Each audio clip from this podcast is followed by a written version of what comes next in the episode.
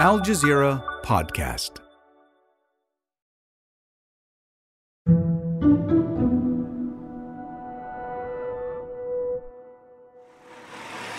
Starting from October the 1st, Ukraine's defense ministry has ordered women with medical backgrounds to register for military service. Women have been serving in the military since the beginning of the Russian invasion in February 2022. But the number of female volunteers has been comparatively small. 20 months into the war, Ukraine's initial pool of volunteers has been through the war machine, and conscription has become the norm. But even that still isn't enough. So now, Ukraine is bringing more women like Vitalina into the fight. A young doctor cares for a baby, just a few days old. But soon, Vitalina may hold the life of a soldier in her hands. She plans on volunteering to be a frontline medic in Ukraine's war with Russia. Vitalina wasn't always sure she would sign up to fight, but things changed for her after the death of a close friend. Now, with this new law, she's decided. All that remains is to tell her parents.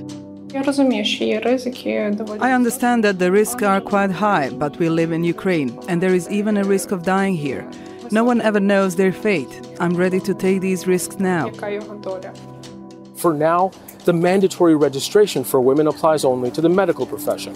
And while there are no plans to go beyond that, it is something that could change the longer the war drags on. So, what does this law say about Ukraine's position in the war? And is it a sign of the changing role of women in Ukrainian society? I'm Kevin Hirten, in for Malika Bilal, and this is The Take.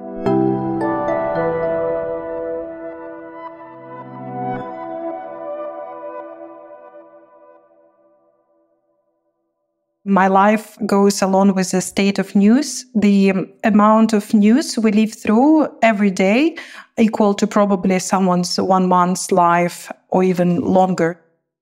Kateryna Malofieieva is a Ukrainian freelance journalist who works with Al Jazeera and many others. November will mark uh, 24 months of nonstop work, of being somewhere on the front line, traveling across Ukraine. We don't stop apart from just covering the news, um, our lives are deeply affected by the overall situation, by the missile attacks. And uh, every now and then um, in Kiev, I can hear the explosions. And uh, there are times when you don't sleep properly. We caught up with her in her home in Kiev, where she's taking a few days' rest from all that work. At best, I stayed in this apartment uh, maximum three months in the past uh, two years. Wow. So it's been quite intensive work. So the issue at hand right now, this new law has just gone into effect on October 1st, which states that all Ukrainian women between the ages of 18 and 60 who are doctors, dentists, midwives, nurses, and pharmacists must register for conscription. What is the thinking behind this law? So, as of 1st October 2023, all women with medical pharmaceutical specialties should register at the local conscription points. I should mention that this is not the novelty, and this norm has been in effect since 1992. The majority of female doctors and female pharmacists are already at the military registration, but the Ministry of Health noted that for more than 30 years, the military regist- registration of female doctors and female pharmacists has not worked properly. I just also want to mm, emphasize that military registration is not the same as mobilization. That doesn't mean that women will be immediately sent at the front lines, but it would give the government more uh, understanding of who can be mobilized if need be it's just to have the information, just to have the data. So, what would be the benefit to the military to have access to these professionals? It kind of gives the government more leverage in recruiting more people for the army. Kind of gives them more possibility. If, if their interest in serving will drop, then this conscription points can recruit more people for the front line. So this is very good for the Ukrainian government to understand what women might perform when there is a need, for example, to form new brigades or to fill in the gaps in already existing brigades because of the losses on the front line, then uh, these female conscripts might be at service. Yeah, so it, it certainly feels like a escalation of a conscription drive that's been going on for a while now. Is this the logical next step to this all hands on deck mentality that is there in Ukraine? Yeah, there are approximately 40,000 women that already serve in the army. And uh, I spoke to uh, some uh, female colleagues who are serving in the army, and they believe that army has to uh, learn how to attract women because it is a matter of mobilization resources. Approximately 50% of the country's population are women. Some of them can and want to fight. A record number of women have already signed up to fight. There are 50,000 women in the Ukrainian military, of which 10,000 are on the front lines. After Russia invaded Ukraine in February, there was an increase in women volunteering to join the military. This is Ksenia, who runs a nonprofit with her husband, providing equipment and uniforms for women. In the beginning, we had 30 requests per month. Now it is more than 50 requests per day. It can be for basic uniform, underwear, a bulletproof vest, or a helmet. And that also shows the changes in the um, mentality, military mentality, which, you know, army must break away from its uh, male centric attitude because, as probably you understand, like everywhere in the world, the sexism in the army still exists. Does this come at a time when people are getting physically and mentally tired, where maybe support for the war is flagging ever so slightly? Indeed, uh, we started noticing more and more information about men who are uh, trying to escape demobilization by paying bribes, uh, by uh, crossing the border illegally, President Zelensky has sacked all of the heads of military enlistment in each region right across the country. It follows corruption allegations. There are more and more news about the, the bodies uh, of, of men of being found in the river or in the forest when they tried to escape from being conscripted or mobilized. The beginning of the war in Ukraine was marked by long lines of men signing up to join, Kateryna says. But those aren't there anymore. You, you don't basically see it visually, right? At the same time, when you speak to your male friends or colleagues, they understand that inevitably uh, we all will be serving. So they kind of um, accept this with some sort of doomness. Yeah, they kind of they know they're waiting for it. Everyone wants this war to end as soon as possible. It's not that they're just showing up at the conscription point and they, you know, show the desire to serve, but they say if the conscription paper will arrive, they will uh, serve their duty to the country. After the break, what this new law says about Ukraine's position in the war and how this could reshape Ukrainian society. The Inside Story podcast dissects, analyzes, and helps define major global stories. We get into the details with experts who explain how policies affect people. The Inside Story podcast by Al Jazeera. Find us wherever you listen to podcasts.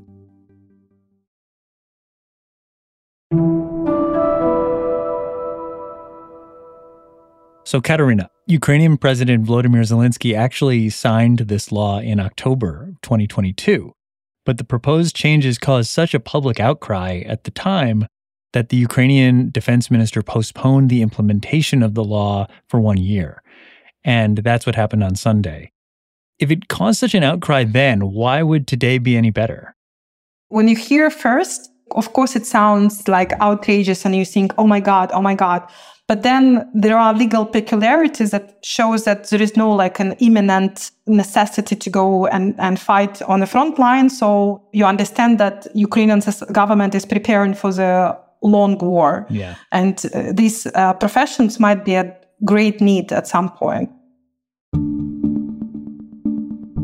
There is some sort of adaptation happened in the Ukrainian minds, in the minds of the Ukrainian population, that this war might actually take two, three more years. And uh, we are so adapted to live in this war that it's kind of inevitable. Because those who wanted to leave the country, they left. Those who decided, who made a choice to stay, they stayed. So if you if your choice is to stay in this country despite the missile attacks, despite the blackouts, constant threat, if you decide uh, to work here and bring your kids, then it's uh, inevitable that you might, you know, serve uh, on a front line. But for some women who will now have to register, this new law was not met with enthusiasm. It's not that I don't want to register. I am, by default, a conscript. But when I studied at university, they didn't teach us to be a doctor on the battlefield. We haven't studied it, and morally, I'm not ready for this. If the notice arrives, I will go. Kateryna, is there a concern that there will be an, a renewed exodus of doctors, nurses, pharmacists, etc.? Again, it's a good question because with regards to women, it's very hard for the border guards to prove whether you have medical education or not, because again, there is no unified record of such women. So uh, technically, it's easy for women to cross. None of the border guards will be uh, pushing you to show your existing medical degree or pharmaceutical degree, right? So there might be some exodus of women, of such women. Another problem with regards to postponement of this registration. The law came in effect for women who received the medical degree after 30th of December 2022. However, most of the medical workers uh, they work at the municipal institutions that belong to the uh, municipal administrations, and they are forced by these more senior people to register the conscription points. So that's why there might be a percentage of women who would take a risk to leave the country right now. At the same time, for the women who do serve in the military, their roles are evolving, including a friend of Kateryna's who's now a drone operator. This is a woman with an amazing uh, life experience. She used to work as a journalist and actually um, she was an editor um, of the um, news media called Women Are 50% of Success, basically about female leadership. And at the start of the invasion, she joined the territorial defense unit in Irpin, and then she moved uh, together with them to Kharkiv region and uh, Donetsk region.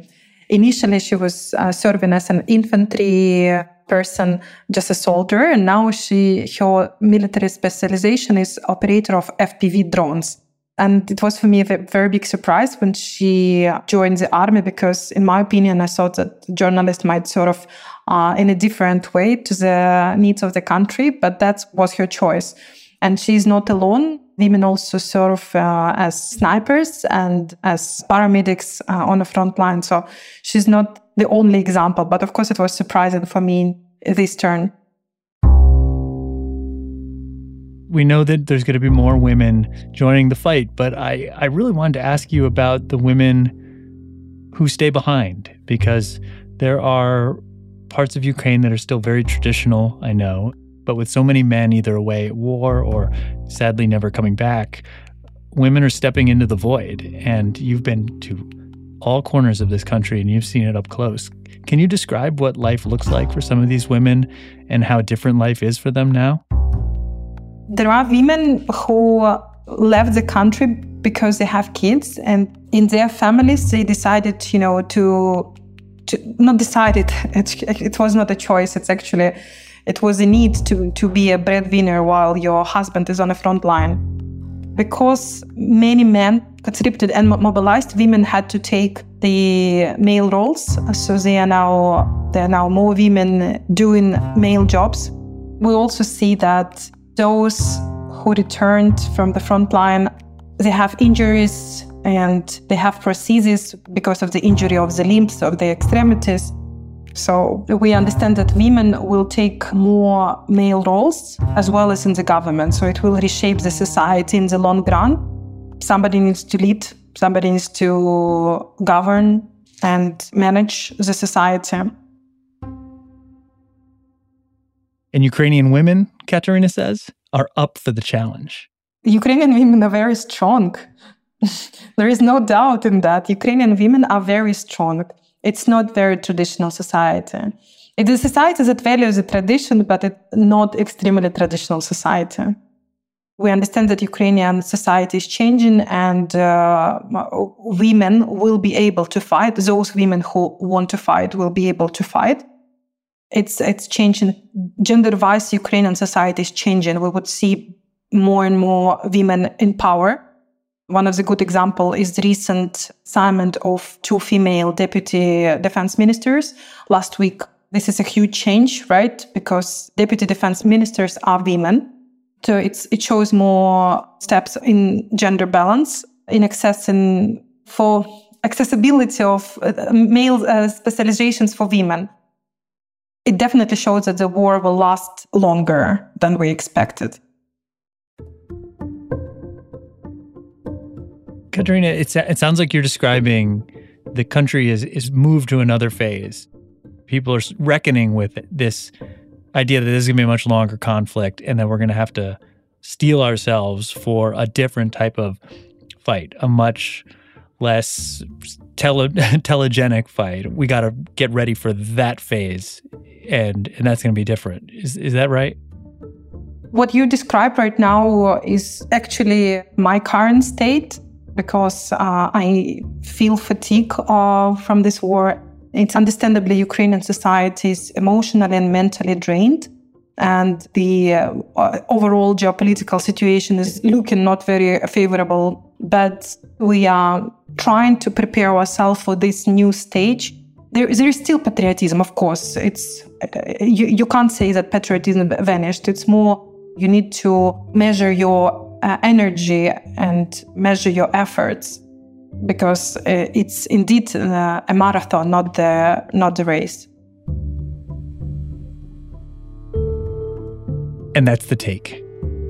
This episode was produced by Fahrinisa Campana and Khaled Soltan, with David Enders, Amy Walters, Zaina Badr, Ashish Malhotra, Chloe K. Lee, Miranda Lynn, Sonia Bhagat, Sarí el-Khalili, and me, Kevin Hirten, in for Malika Bilal. Alex Roldan is our sound designer. Alexandra Locke is the Take's executive producer. And Ney Alvarez is Al Jazeera's head of audio. We'll be back.